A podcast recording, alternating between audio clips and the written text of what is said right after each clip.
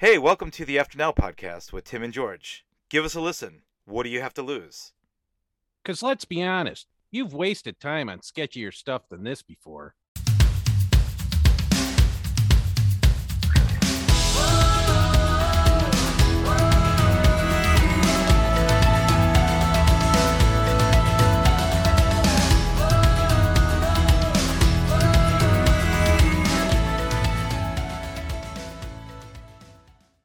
Hey, Tim, Hey, George.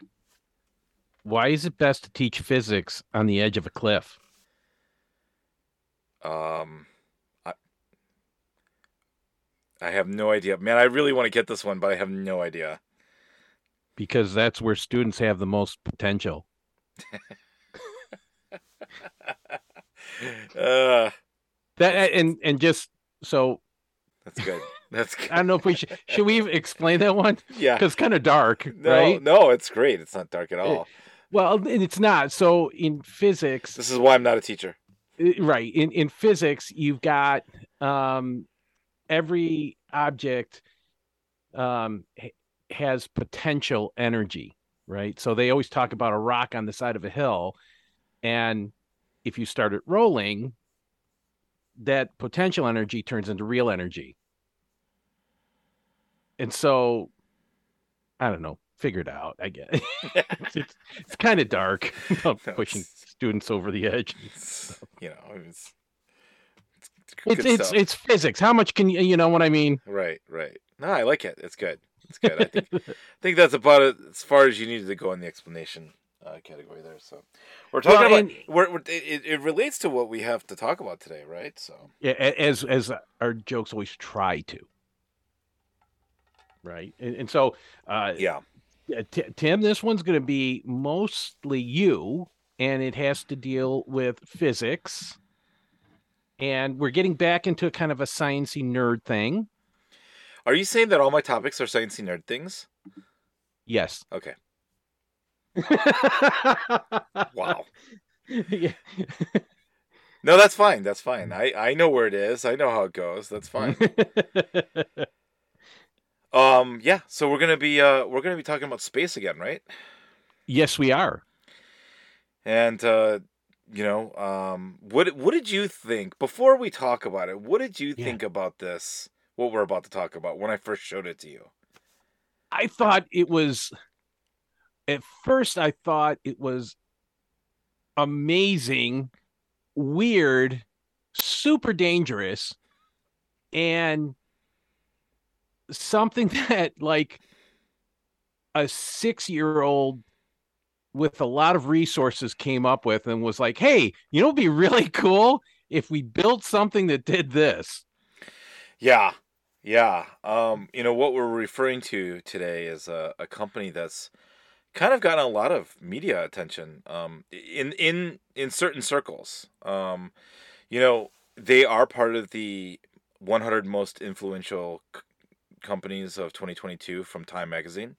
Uh, Really? yes, yes. Which is wow. which is how I knew someone wasn't uh, wasn't Pulling uh, your leg. Yeah, pulling my leg. I was, I was, was, was punking me. Um, it, the company's name is Spin Launch, and uh, Spin Launch is exactly uh, you know the the it's the purpose is in the name. So what they what they basically do is they they basically put a projectile, a missile on the end of an arm, spin it around at an obscene amount of speed, and then launch it into space Without a rocket. without well without a first stage yeah Right. exactly yeah no nothing they just whoosh, right into the right into the uh, atmosphere and then they let the inertia take over and then um, you have a what is essentially a second stage you know get it up into orbit right But the first part is the one that takes the most energy. Yes exactly the first part and that's and that's the first part's the most innovative part of the conversation tonight Yeah. So I was thinking about this, Tim. When so so Tim Tim brought this to me, brought this up to me, and we're talking about it, and I'm like, holy crap, this is this is really amazing. Now, um, I, I'm gonna go just on a little tangent here, real quick. do it This is the most amazing time to be alive. And here's what I mean by that. So everyone, you know, there's so much fear mongering and we've got this and we've got that and don't go out and don't do this and and uh, for a long time there was kind of this feeling that everything cool that can be invented already was and that our best days were behind us and we're just going to kind of plod along this uh, this invention that we're talking about along with a lot of other things we're at an age right now where everything is kind of limited by imagination right? This kind of stuff could not have been done probably 10 years ago. And tim's i mean this is a fascinating story of how it's done but we've got all these innovations that are actually coming to fruition. And it really is the best time to be alive. In yeah. in the history of ever uh, of of humans. You know, we, we were talking about this off air yes or, or last time last week. Um, electricity really was introduced at at the Columbian Exposition where they electrified a couple blocks in Chicago 130 years ago. Yeah. 130 years ago next year. Yep. And that's it. that's it. So before that, you either had gas lamps, which, you know, if they didn't blow your house up, and and if you weren't rich, you didn't have them. Right. And candles, you had candles. Right. Candles that were made out of really whale fat too, right? Right. Probably right. smell very good.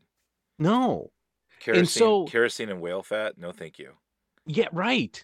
And, and you know, they almost they hunted whales almost to extinction because of that, and you know, and, and so this just, is just watch Star Trek you know, for the voyage home. Yeah, yeah. which we which we, we talked about on a different podcast. Right, right. Uh, but but um, you know, with there's so much. Uh, there's all these messages coming down on us about um oh man, this is so bad. Oh man, you know, the next shoe's going to drop. Look around. This is freaking amazing. Um, I just heard today, not that I'm going to be a customer, but um, they're getting permits to run electrical air taxis from downtown Chicago to two suburbs. Hmm. So they're like mini helicopters, but since they're not really mini helicopters, they don't need the FAA license, and so they're trying to figure out how to do this. So are these the Bell um, taxis made by Bell? Um...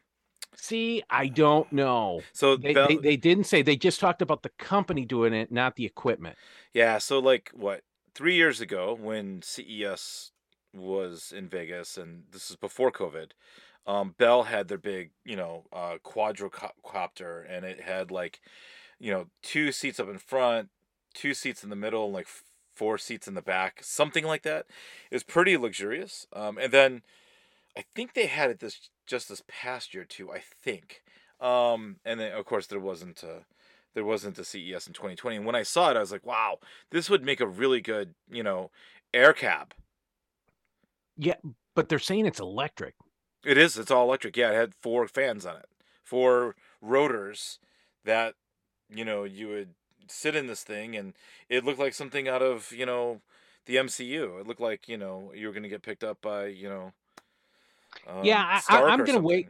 I, I'm going to wait till they get the whole battery thing and see how it does in winter in Chicago and with ice and all that fun. I, am going to let them kind of hash that out. I, am with you, buddy. I'm I'm not a real fan of that kind of stuff either. Yeah, but no, it it it is you know it's coming you know that's that kind of stuff is coming and, and you know and then I, I think it's a terrible idea but california say what you want about them but duh whatever they're going to stop uh selling gas cars and they're going to stop selling gasoline mm-hmm. relatively soon mm-hmm. and and and i've heard that uh for in some places it's they're making it harder to get loans for gasoline cars mm. It's absolutely asinine. And we there's a whole we our last episode talked about this. Mm-hmm. So mm-hmm. Um, listen to our last episode. Um, but these are huge changes that are coming and, and they're happening in our lifetime in a very rapid pace. So all this doom and gloom, all this stuff coming, man, there is just a whole world of new stuff coming out that's really going to be fun. Yeah, yeah. And So as, as of today, what uh, August twenty fourth, um, and, and obviously we're always um, we're always behind on releasing our episodes, and we are we are considering making that more of a just in you know uh, just in time uh, type of uh, publication, meaning when we record, we publish it almost immediately. But for right now, we're we're uh, averaging uh, one to two weeks behind our recordings. But I did want to mention something because of this, and that's yeah, since our topic is space, um, and we are going to be talking about spin launch in a second. Um, I'd be remiss to mention that um, this Friday night um, we will be trying to go back for the first time to the moon. Right, Artemis is launching, oh, that's um, right. and that's that's huge, man. That's uh, the largest rocket ever um, by mankind. I mean, even bigger than than the Apollo rockets, and uh, it's going to be fun to watch. Um, it's going to be interesting to see how all this unfolds. You know, uh, SLS and uh, Artemis and uh, how, the Orion capsule. Um, it'll be interesting to see how this uh, unfolds and works. And this is this is a technical vet of the technology. No one's no one's going up there. It's all technology. And uh, but you know, um, if you're not doing anything, um, I believe it's 8 a.m. Uh, Friday morning. Um, I, I believe that's when the uh, first launch window opens. So Okay, yeah, August 29th. awesome. Yeah, um, again, big happenings, right? I yeah, mean, it's big been stuff. it's um, boy, we're just on the cusp of it. So a lot of fun stuff that uh, if if you want to become part of, you could actually become part of that effort. Yeah, so excuse me, it's not this Friday, it's this Monday. It's the 29th. So I okay, keep, I keep on thinking Friday, but it's it's Monday. So yep, it's going to be uh you know, uh 9 uh, 8:30 Eastern and uh you know, that's uh 5.5.5 million pounds of of technology going into space. Let's see what jeez, happens. Yep. jeez, it's nuts. It's two it's also 2 billion dollars a launch excluding development. So, you know. Two billion, ah, pocket change at this point. Yeah, but you know what? Like like spin launch, which is what we're about to talk about. Um, we're gonna learn so many new things, and humankind. You know, this is what this show's about, right? It's Yeah, how the human condition, you know, uh, gets uh, affected, how it gets influenced by technology. Um, sometimes in a bad way, but most of the time in a good way. We would hope, and uh, it's just it's moving the needle forward. it, and you know we have to we have to realize because sometimes we get so comfortable with positive results we have to we have to look at you know there are going to be some failures in what what's trying to be done is pretty outrageous. Uh, we kind of take it for granted because of movies or we've done stuff similar before. But this is a big freaking deal and we're trying to push the envelope. And if things fail uh, you know people the public in general should not get discouraged by it. That's part of how we learn. Yeah. Yep. Failure uh, without the humans in the, in the driver's seat, right, is an yeah option to a certain degree. Um, it's it's when it's when we put people in the driver's seat and there's people in it. That's that's where you don't want mistakes. But uh, anytime, right any other time, you know, I mean, SpaceX, you know, crashed and burned, you know, uh, many many rockets before they they finally got one off the ground, save landing one. So right right so spin, all so right yeah, spin launch. spin launch and Um, and yeah. and um yeah so why don't we describe what it is tim Mm-hmm. and then the amazing story of how it got built Yeah, so basically what Spin Launch is is um, out of believe it or not Long Beach, California. The company uh, started about uh, what 2014 and they have about 180 employees. But what they do is innovative and how they do it is innovative. And so what they've come up with is essentially a centrifuge, uh, a, a a building that spins a rocket around. So this would not have humans in it. It's only really intended for payload. It spins spins it around ultra fast, and then there is a inner door and there's an outer door, and we'll get into why there's two doors in a minute. And basically, what happens is the inner door opens, the capsule or small rocket is released. It goes through this first door. The door behind it closes very quickly. Then uh, the second exterior door opens. That's the door to, you know, our atmosphere. It's, you know, uh, a building sitting on the ground. And this this capsule comes shooting out of it uh, at a very high rate of speed. Um, and then the door behind that closes. And, you know, what happens is this projectile goes up into orbit. And somewhere, you know, um, around an altitude of 200,000 uh, feet, uh, roughly 200,000 feet, um, the rocket will ignite its second stage. Uh, it will achieve or reach an orbital speed of, you know, let's say between 17,000 and 18,000 miles per hour, and um, it will be placed in orbit. And that's the idea. Now, and, and the, again, brilliant, very simple idea. Yeah, but it sounds some like something straight out of like, you know, a cartoon. yeah, or like a kid is sitting in the backyard going, "Hey, you know, it'd be cool." yeah, and by the way, as it's going through, you know, as it's spinning, you know, and it spits it out this building, you know, this projectile is going about 5,000 miles per hour. so I'm looking for the Wily Coyote and and the uh uh what is that uh, the Roadrunner uh in this, but I haven't found it yet. And since Time magazine you know named it one of the top 100 innovative companies in uh 2022, is that what it was? I believe. Yeah, um you know, I I'm assuming that it's a real company, and I've seen the actual building, and I've, you know, oh, I'm sorry, 100 most influential companies of 2022. Um, I've seen the there is a a video on YouTube. You should watch it if you want to learn more.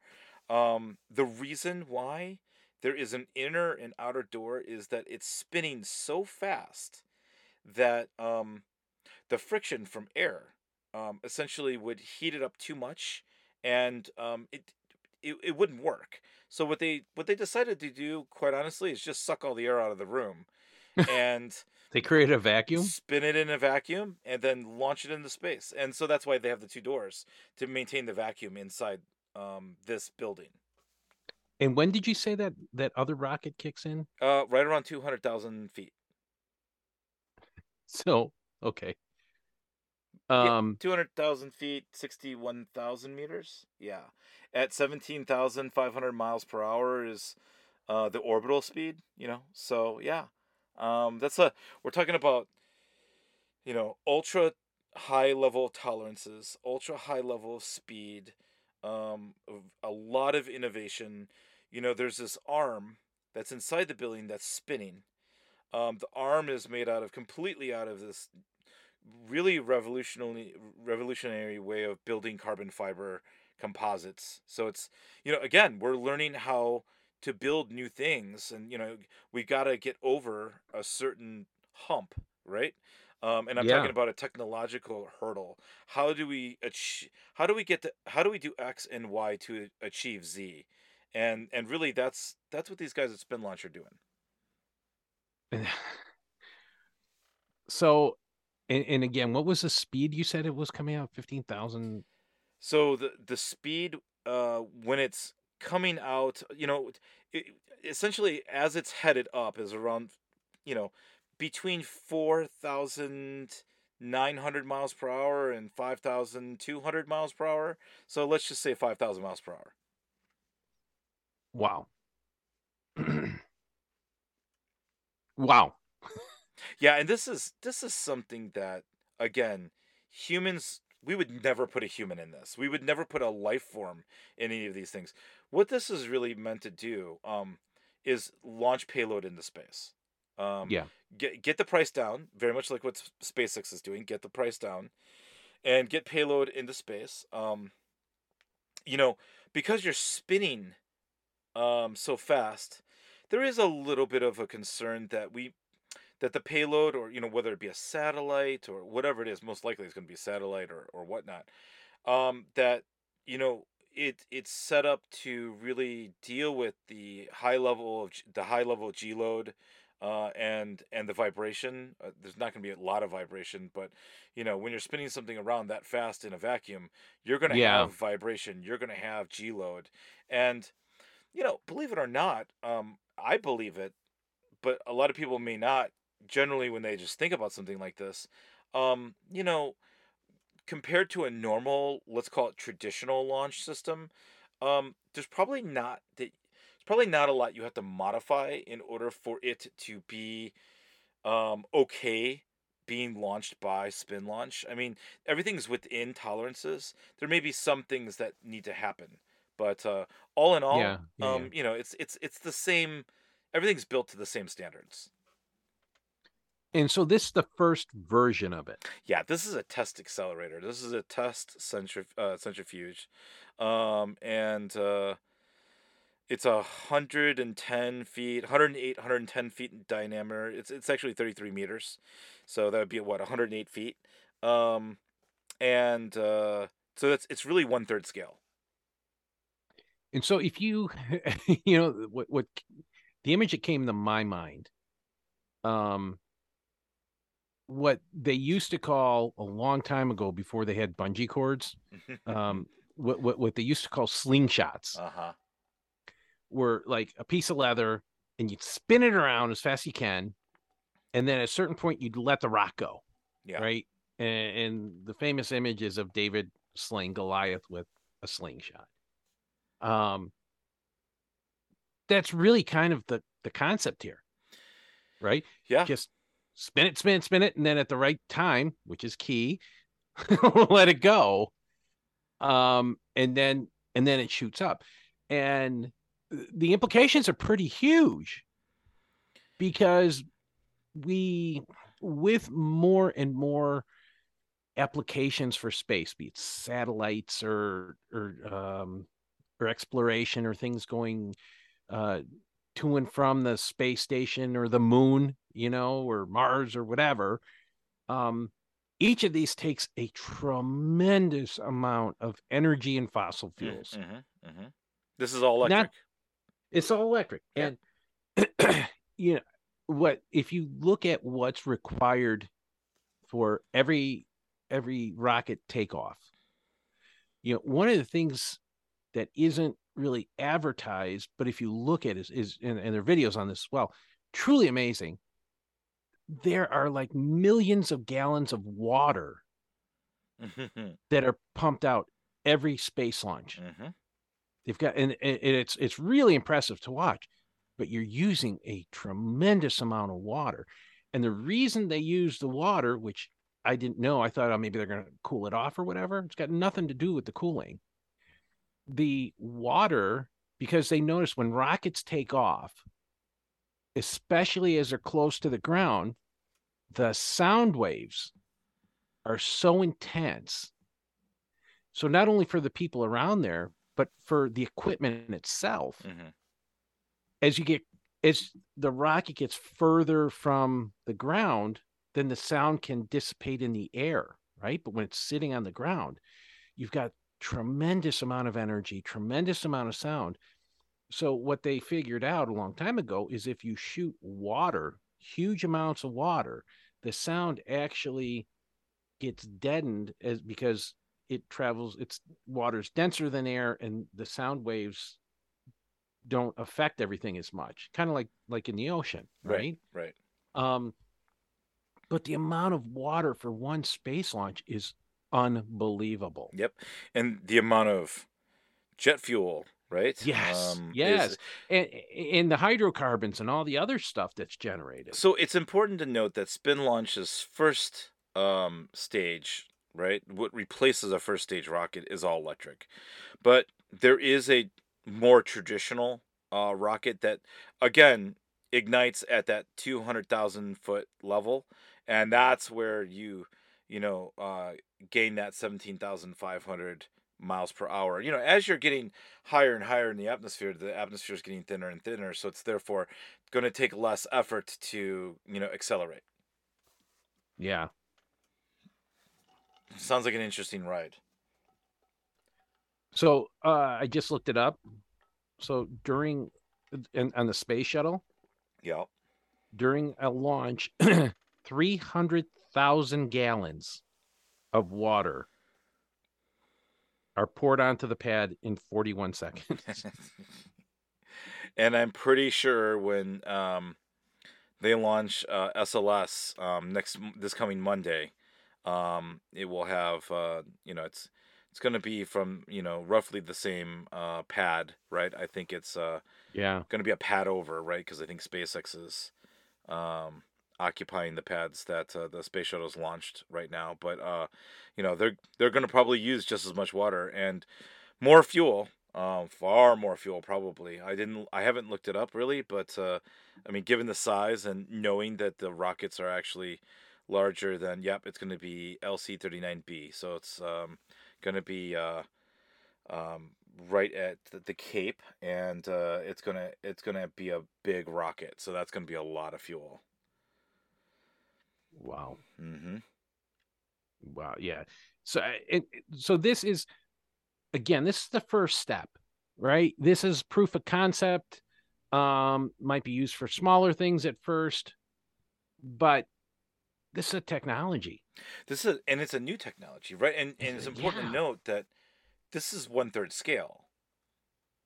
So the the funny thing was, um, and they kind of allude to it. Um, during COVID, they had gotten a bunch of um, guys who were welders, guys that were machinists, guys that yeah, this is fascinating. Build structures and all this stuff, and um, they got a bunch of people together, and I guess they hired a bunch of people who were like, "Hey, you know what? I'm I'm tired of being cooped up in at the house because of COVID, and um, you know, I'm not working in the shop. I'm not doing this. Sure, you want to drive out to the middle of New Mexico and build something? Sure, if you sounds great to me. So they went out to the middle of, they sent these guys out into the middle of New Mexico. They gave them some plans, very, very little, uh, you know, information about what they're building, and they just started building a building that, uh, which ultimately became the vacuum enclosed, um, you know, um, launch complex. So it was kind of interesting that um, they were building a building uh, in a knowledge vacuum that would actually be a real vacuum, right? Uh, for yeah. for launching new new uh, types of launch vehicles. So I, I I thought that was a funny story, and it kind of makes sense. I mean, if you're sitting there bored on the couch, you might as well make some money, right? And that's great. And you know what? Only during this time would something like that happen. Right. You know, twenty years ago, that would have been too weird. Yeah, you would have to. For, for, it'd be like, what, do you? What? Get away from me, right? Nah, right, but like but that. but during COVID and the, and crowdsourcing, you know, the whole concept of crowdsourcing and uh, more people doing, you know, uh, gig economy, what have you. The concept of going and doing something just for one purpose, not not foreign at all. Right, right.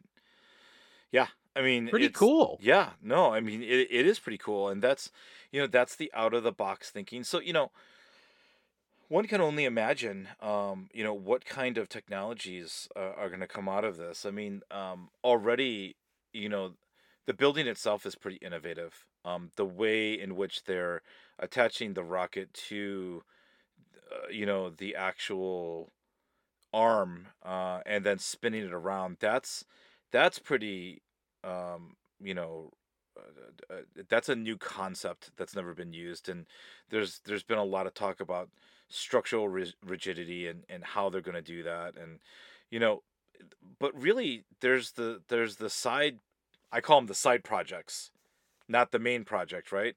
The, but but everything plays in concert, and if something doesn't work, then nothing works. And one of the side things that they need to make work correctly is really evacuating all the air out of the out of the chamber. And when we're talking about, you know, uh, a vacuum chamber, you know, when you buy a vacuum chamber for lab, um, you know, you're gonna get X amount of um, molecules out of that air vacuum chamber, but it's not going to be all the molecules. You're never Yeah. going to get them all out. They have found or figured out a very innovative way to really evacuate um, a high amount, and I don't know what percentage, but I would have to say that it's well north of, you know, what would normally be expected in, you know, a, a science environment, right? I mean, there's only a couple uh, vacuum chambers uh, in North America. NASA pretty much has them all that will probably even, you know, conform to what this is evacuating molecules out of. And the technology that they've gone in and the pumps and and um, the care and time that it's taken for them to figure out this process of how to remove air from a structure um, that's innovative in itself. You know where would we use that technology for other applications? And really that's the question right? We're, we're designing this for um, for space. We're designing this for for uh, this type of application in engineering but i'm pretty sure what we learn here will be applied to many many other verticals as well Imagine how fast you could dry your clothes. yeah, yeah, for sure. Yeah, and so one of the things that struck me is as you're as you're describing this, Tim, this is this is why it's so cool to be alive at this time. And I I equate it to like the early 1900s where you had like guys building airplanes and bike shops. you know, Right, right. N- n- now these guys have money behind them and science behind them and all that stuff but this is the kind of out of box thinking that let's say it doesn't even take off let's say it doesn't it doesn't become viable this is the seed for the next thing even Yeah. and i'm sure I'm, I'm sure with the money they have behind it they're going to make it viable but this is the seed you know when an 11 year old sees this she could be the one that's like hey you know what would be really cool is if we did if we use that and then used it this way Right, right. Right and so this is so i mean that's what i mean about it being so exciting right Yeah. now Yeah, no, for sure. And and uh, your your point's well taken. Um, you know, there are a lot of interested parties in this. Um, as of uh, the early part of twenty uh, and I don't know, you know, um, what's financially transpired beyond that. Um, they they had raised around eighty million, um, and some of that money has come from Google Ventures. okay some of that money has actually come from, um, if I'm not mistaken, Airbus, even though it's a U.S. company. Um, so and and a lot of you know, uh, there's a lot of private uh, interests as well. There there's some other companies in that list, and you can find those those investors and that information online. But those two kind of um, uh, kind of uh, shined a little uh, on the list. Uh, I, I was I was kind of really interested in seeing that you know Airbus Ventures was interested in this and and Google. You know, I mean, it doesn't surprise me that Google would do the investment money, but uh, you know, whenever you have a name like Google or Airbus, who's number number one now, because I think Boeing fell to number Yeah. two. Yeah. Um, you know, uh, that means something. It brings credibility to the project, as far as I'm oh concerned. absolutely you know my, my my initial fear is that it's going to be weaponized Okay, I you know I think you know I thought the same thing when I looked at it. because I, I just look I just did uh, a conversion so it, it's going to shoot it straight up 200,000 feet right? Right, right. That's about 38 miles Mhm. all right and Mhm. so if that's pretty good distance Mm-hmm. Yeah. you know and and and um that's kind of the downside but unfortunate well the other side of it is if if the government or somebody gets behind weaponizing it, then the good part use accelerates as well. You know, because the money you're kind of developing it alongside it. I, I hope I just hope it doesn't happen. Yeah, I mean, we because we, al- when, we always find ways of making you know better forms of mass destruction, and I'm pretty yeah. sure you know this is not going to be a. Okay, so there there is. Let me reverse engineer that thinking for a second. Um, yeah, there were some experiments done um, in the early age of rocketeering.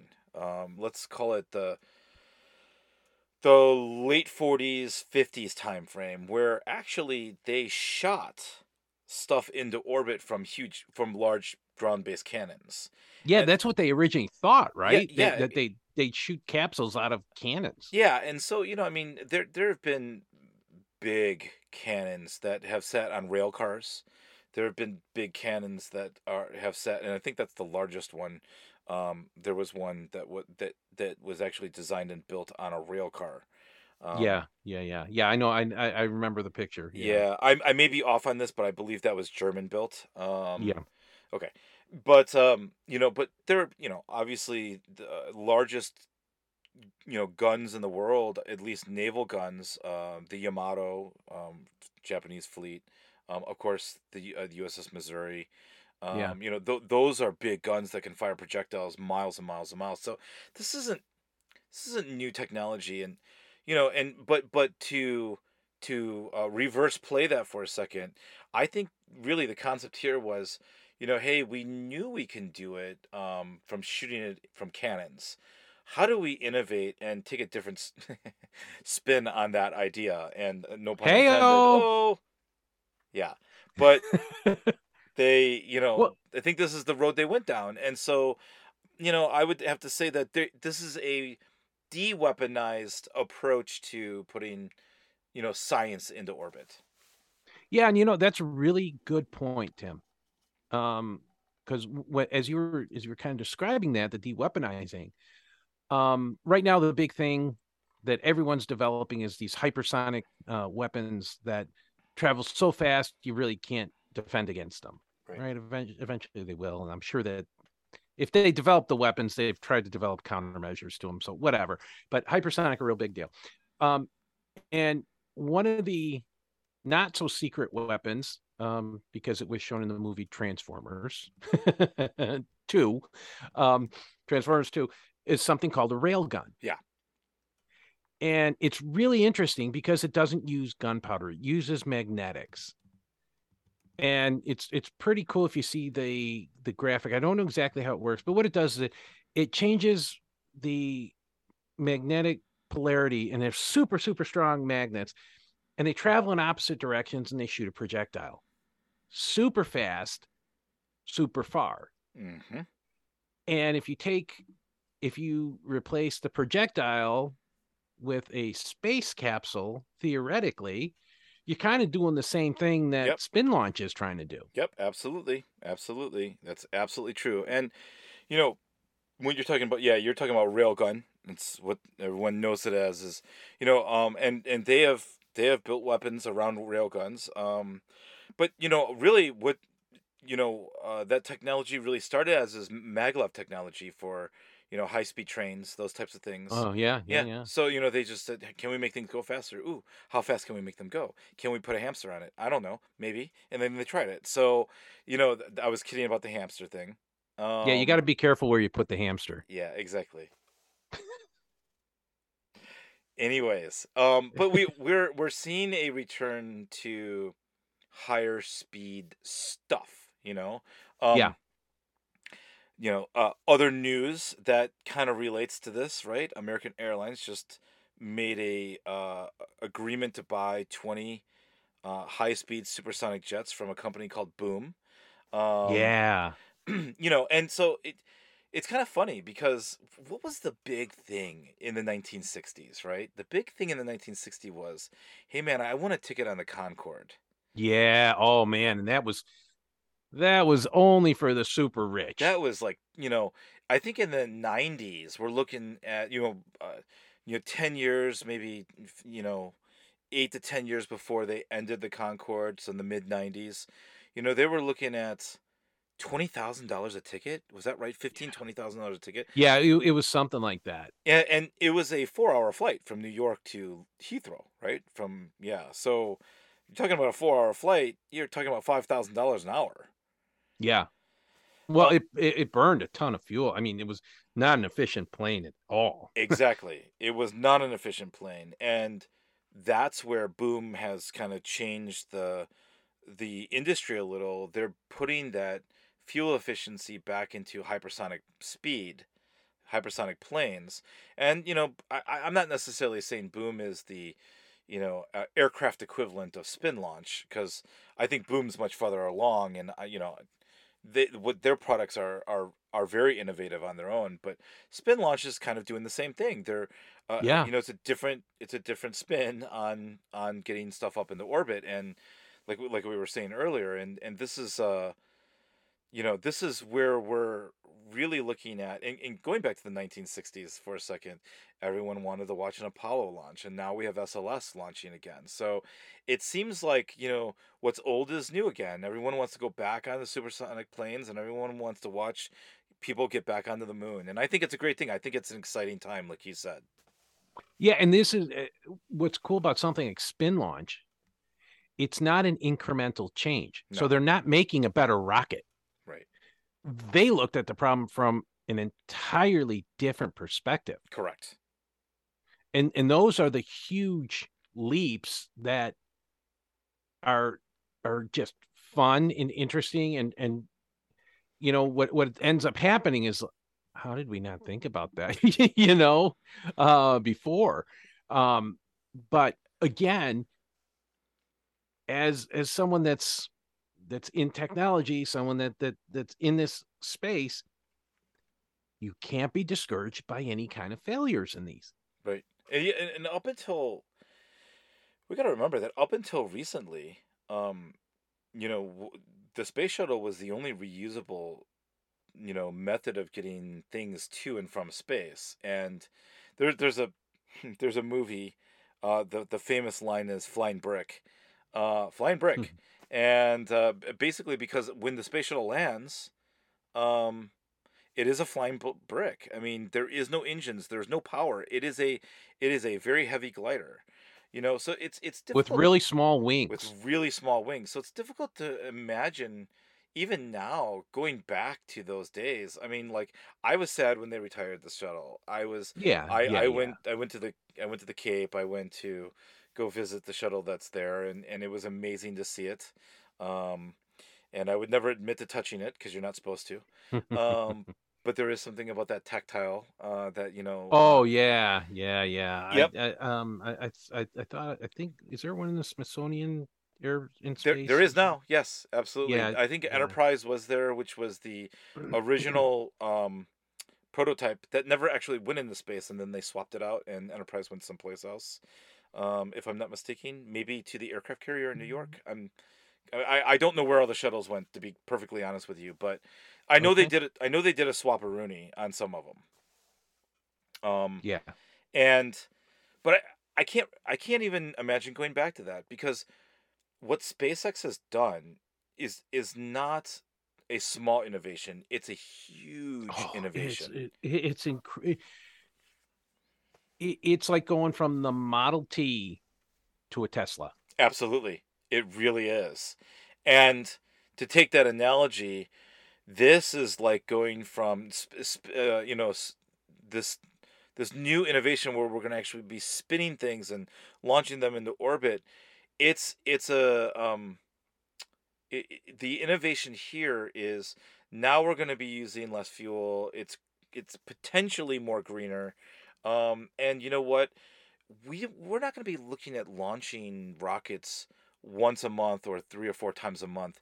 We could be launching rockets three or four times a week. Yes, And that's the innovation part. that that's the game changer Right. because then it becomes ordinary. Yeah, it wasn't very ordinary um you know, when we launched, people got used to watching the Apollo missions and people running around on the moon and you know that was that was a PR challenge for NASA back in the 60s and 70s, late 60s early 70s is uh you know people just it was amazing when it happened and then after it happened you know even though there was great science going on, public interest was lost. But until Apollo 13. right, exactly. And then people then people, you know, really appreciated, you know, um, you know, you look up at the moon and you say, well, it's 200, give or take 250,000 miles, but the effort that it takes to get somebody back, what happens if something goes wrong? Um, and to extend that idea, you know, we're not just going to the moon. There's a much farther outlook here. We're, and, and, um, our government, um, you know, and NASA, part of our government, as well as our partners in the space industry. Um, you know, they're all, whether it be other governments or other, you know, other companies, they've all plotted a course towards Mars. And so Yeah. getting to the moon is kind of, uh, you know, a stop, a stop in the road on the way. And this now you, you could never put people in something like that because of the G forces, but um this addresses um, really the hardest part. Yeah. Escape escaping the Earth's atmosphere, especially getting off the ground. Yeah. Is the hardest part. Yeah, and you know what's interesting to me, and it hasn't been really talked about. I mean, I have not seen it anywhere, but I've talked about it with some of my colleagues and friends, and you know, Earth re- has a relatively thick atmosphere, and so doing something like this in Earth's atmosphere, um, you know, it's it takes a lot of energy, it takes a lot of effort, but building something like this on Mars, where the atmosphere is a lot thinner, um, you could potentially launch a lot larger payload, uh, with a lot less energy. Um, Yeah, because Yeah, yeah. you know, th- it's just the atmosphere isn't the same density. So this technology, even though it's being developed on Earth today, this may actually be something that's actually more viable for space. I know this is this is just weird to think about, but for space launch systems on other planets that we may use down the road. Right. Yeah. Yeah. Just and what's interesting, this is what you have to, and, and and you know, we're big fans of we always ask our audience, look beyond. Yeah. Don't come in with preconceived notions. Don't be rigid. Be an open thinker. This is the kind of story that you look at and go, oh my God, that's ridiculous. But hopefully, as we just discussed, the implications, not just of the actual product, but what it could mean in the bigger picture is really amazing. Absolutely. And I'm going to be honest with you. When I first saw this project, I'm like, this is Candyland. This is this is yeah. This is so stupid. There's no way this is going to work.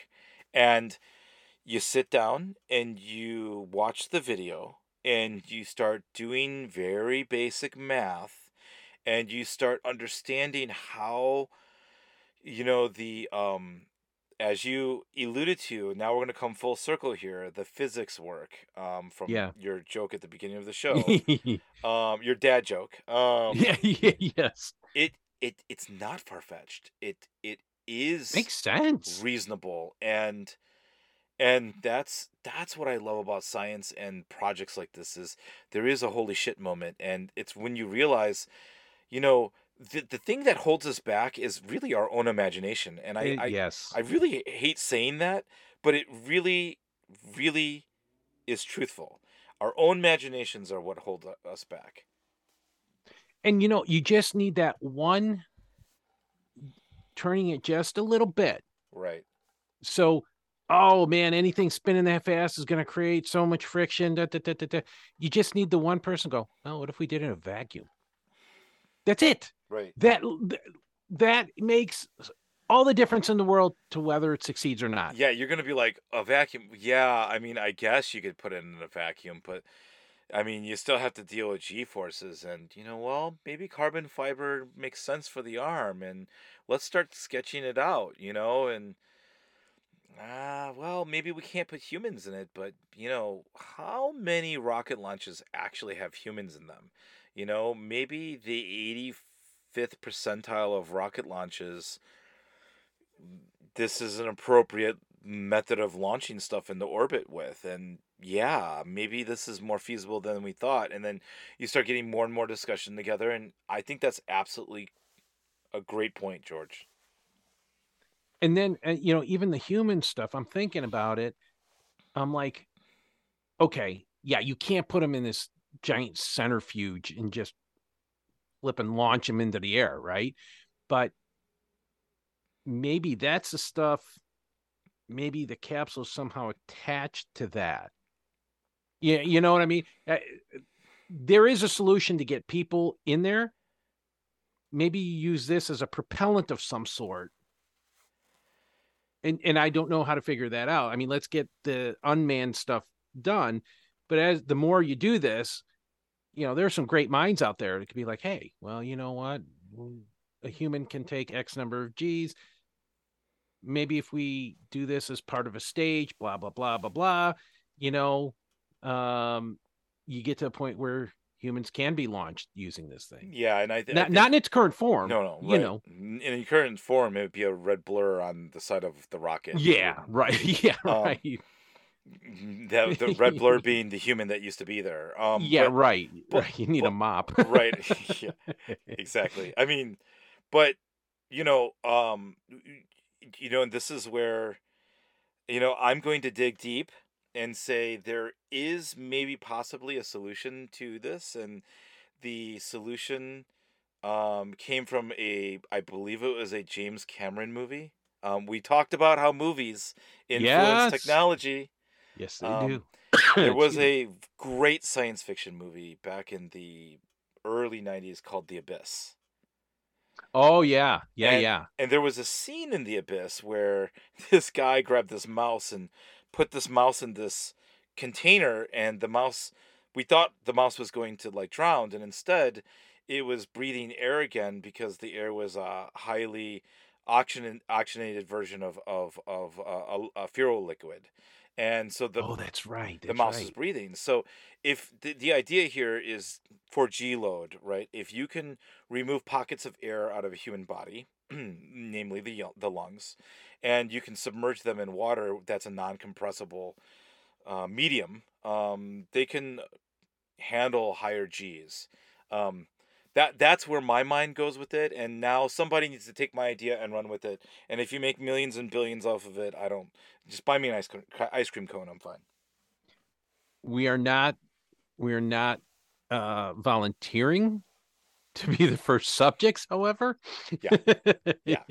I'm not going to do that either. That's right. but But but but that's that's the kind of stuff that you're looking for is you know uh, you know how if there is a way that would that could be a way right so absolutely you know I I, I got to get out get out get out of your way of your own imagination. I never really even thought of putting under a human under those types of G loads before. Um, you know, and really what it boils down to is every time we watch science fiction, and I don't want to get off the topic, but every time we watch science fiction, people are standing up as they're going up into space. So, you know, idealistically, one of these days we'll, we'll create artificial gravity. yeah or a wormhole That'd be awesome. I'd like a I'd like to do a wormhole. that would be cool. be really cool i really hope it's got like that tunnel thing with all the cool lights It, it- like like going It- into hyperspace and stuff Uh. I was actually thinking of uh, when Thor was going um, to Ragnarok. And- oh yeah yeah, or in contact when she gets dropped on you know contact yeah. Except, you know, and it's funny you should mention Contact too, because one of the things that we didn't talk about with space launch or, or with um, a spin launch is, you know, when rockets go up in the space, uh, or when rockets go up, and you know, unfortunately, sometimes they fail, right? Um, you know, what happens to the rocket? It just explodes, right? And we're not talking about. We're, we're assuming that there's no human payload on this. This is just a satellite, right? So Right. wh- what we lose is money and technology, and it's it's a setback. But again, failure is an option. But what happens if um, the building fails? This this space- yeah yeah, because you mentioned Contact, and there was a scene in Contact where that crazy guy with the white hair, um, I, I, he did like five movies in the '90s, and uh, he was the religious guy who wanted to get. Rid Oh of yeah, yeah, yeah, yeah. He he put a bomb on that machine, and when the machine broke down, it spit debris out all, all across southern Florida, or I should Yeah. say, eastern Florida. Um, I I very much envision something like that happening with this if something were to fail, you know, which is why Oh, it would be catastrophic. It would be so cool. it would be. I mean, I mean, I, I don't wish the the failure, but it would be so epic It would because be things are moving so fast. You know? Absolutely. I mean, you know, if if they're going to be launching this thing at 5,000 miles an hour, you know, then that arm is spinning pretty quickly inside that building and if if something fails um and it looked like everything, you know, I mean, obviously they have bearings and they have the whole 9 yards, but if something fails, I mean, that building is just going to tear itself apart. Yeah, and and and- and if the whatever's launched isn't launched exactly right, you know, I mean, so it goes 38 feet, 38 miles, right before the other rocket takes over. It could be like almost 80 miles away and fall somewhere. Yeah, I mean, 80 miles away in 10 seconds. Yeah, no kidding. 500 So- feet off the ground. Can you imagine that you're you're in uh we're making a we're making light of something that we never want to see happen. We And- never want to see happen, but but you, I mean, these are possibilities that they, I'm sure they're trying, they're they're taking into account, you know. But I could just see something- I could just see like this couple in Corpus Christi just chilling out on the beach relaxing and then all of a sudden this supersonic rocket flies right over the beach at like 5000 miles an hour. just, just sonic booming everything. what the hell was that? In other news today, we don't want that to happen. It's a We do- thought, no. but we don't want that to happen. no, we do not want that to happen, you know. And depending on what state that would go over, if it goes over Texas, it would be shot, Yeah, yeah. right? People would shoot at it. I don't think I don't think they'd see it uh, coming. It would it would fly by so quickly that they wouldn't even see it coming. You know, Uh, that's and good. then uh, yeah so uh but wow. So as you can tell, George and I are we have a dark side to us, and we well it but it, it's because you you gotta look at what happens if it everything doesn't go perfect right? It's a logical question. Yeah, and, yeah it's kind of i mean we're just making light of it of course yeah, but- we're making light of it. And no, it, it's gonna be it's gonna be fun to watch stuff um, launch from this thing, and you know, I mean, I'm uh, I'm excited to see it, and I'm excited to see it launch, and I'm I'm excited to to you know obviously um, be part of you know uh, reaping the benefits of uh, you know whatever they you know whatever the next generation coffee maker comes out and the technology goes in that coffee maker man um you know it's gonna make yeah yeah. be great tasting coffee let me tell you yeah absolutely. So that's spin Yeah. launch um and i think uh what what a great thing. We'll keep everyone up to date as uh you know as the project continues and things unfold. This will be something that george and i look out for. Yeah and, and and tim thank you for uh for for for bringing this out. This was- this is fun. Good stuff. All right. Yeah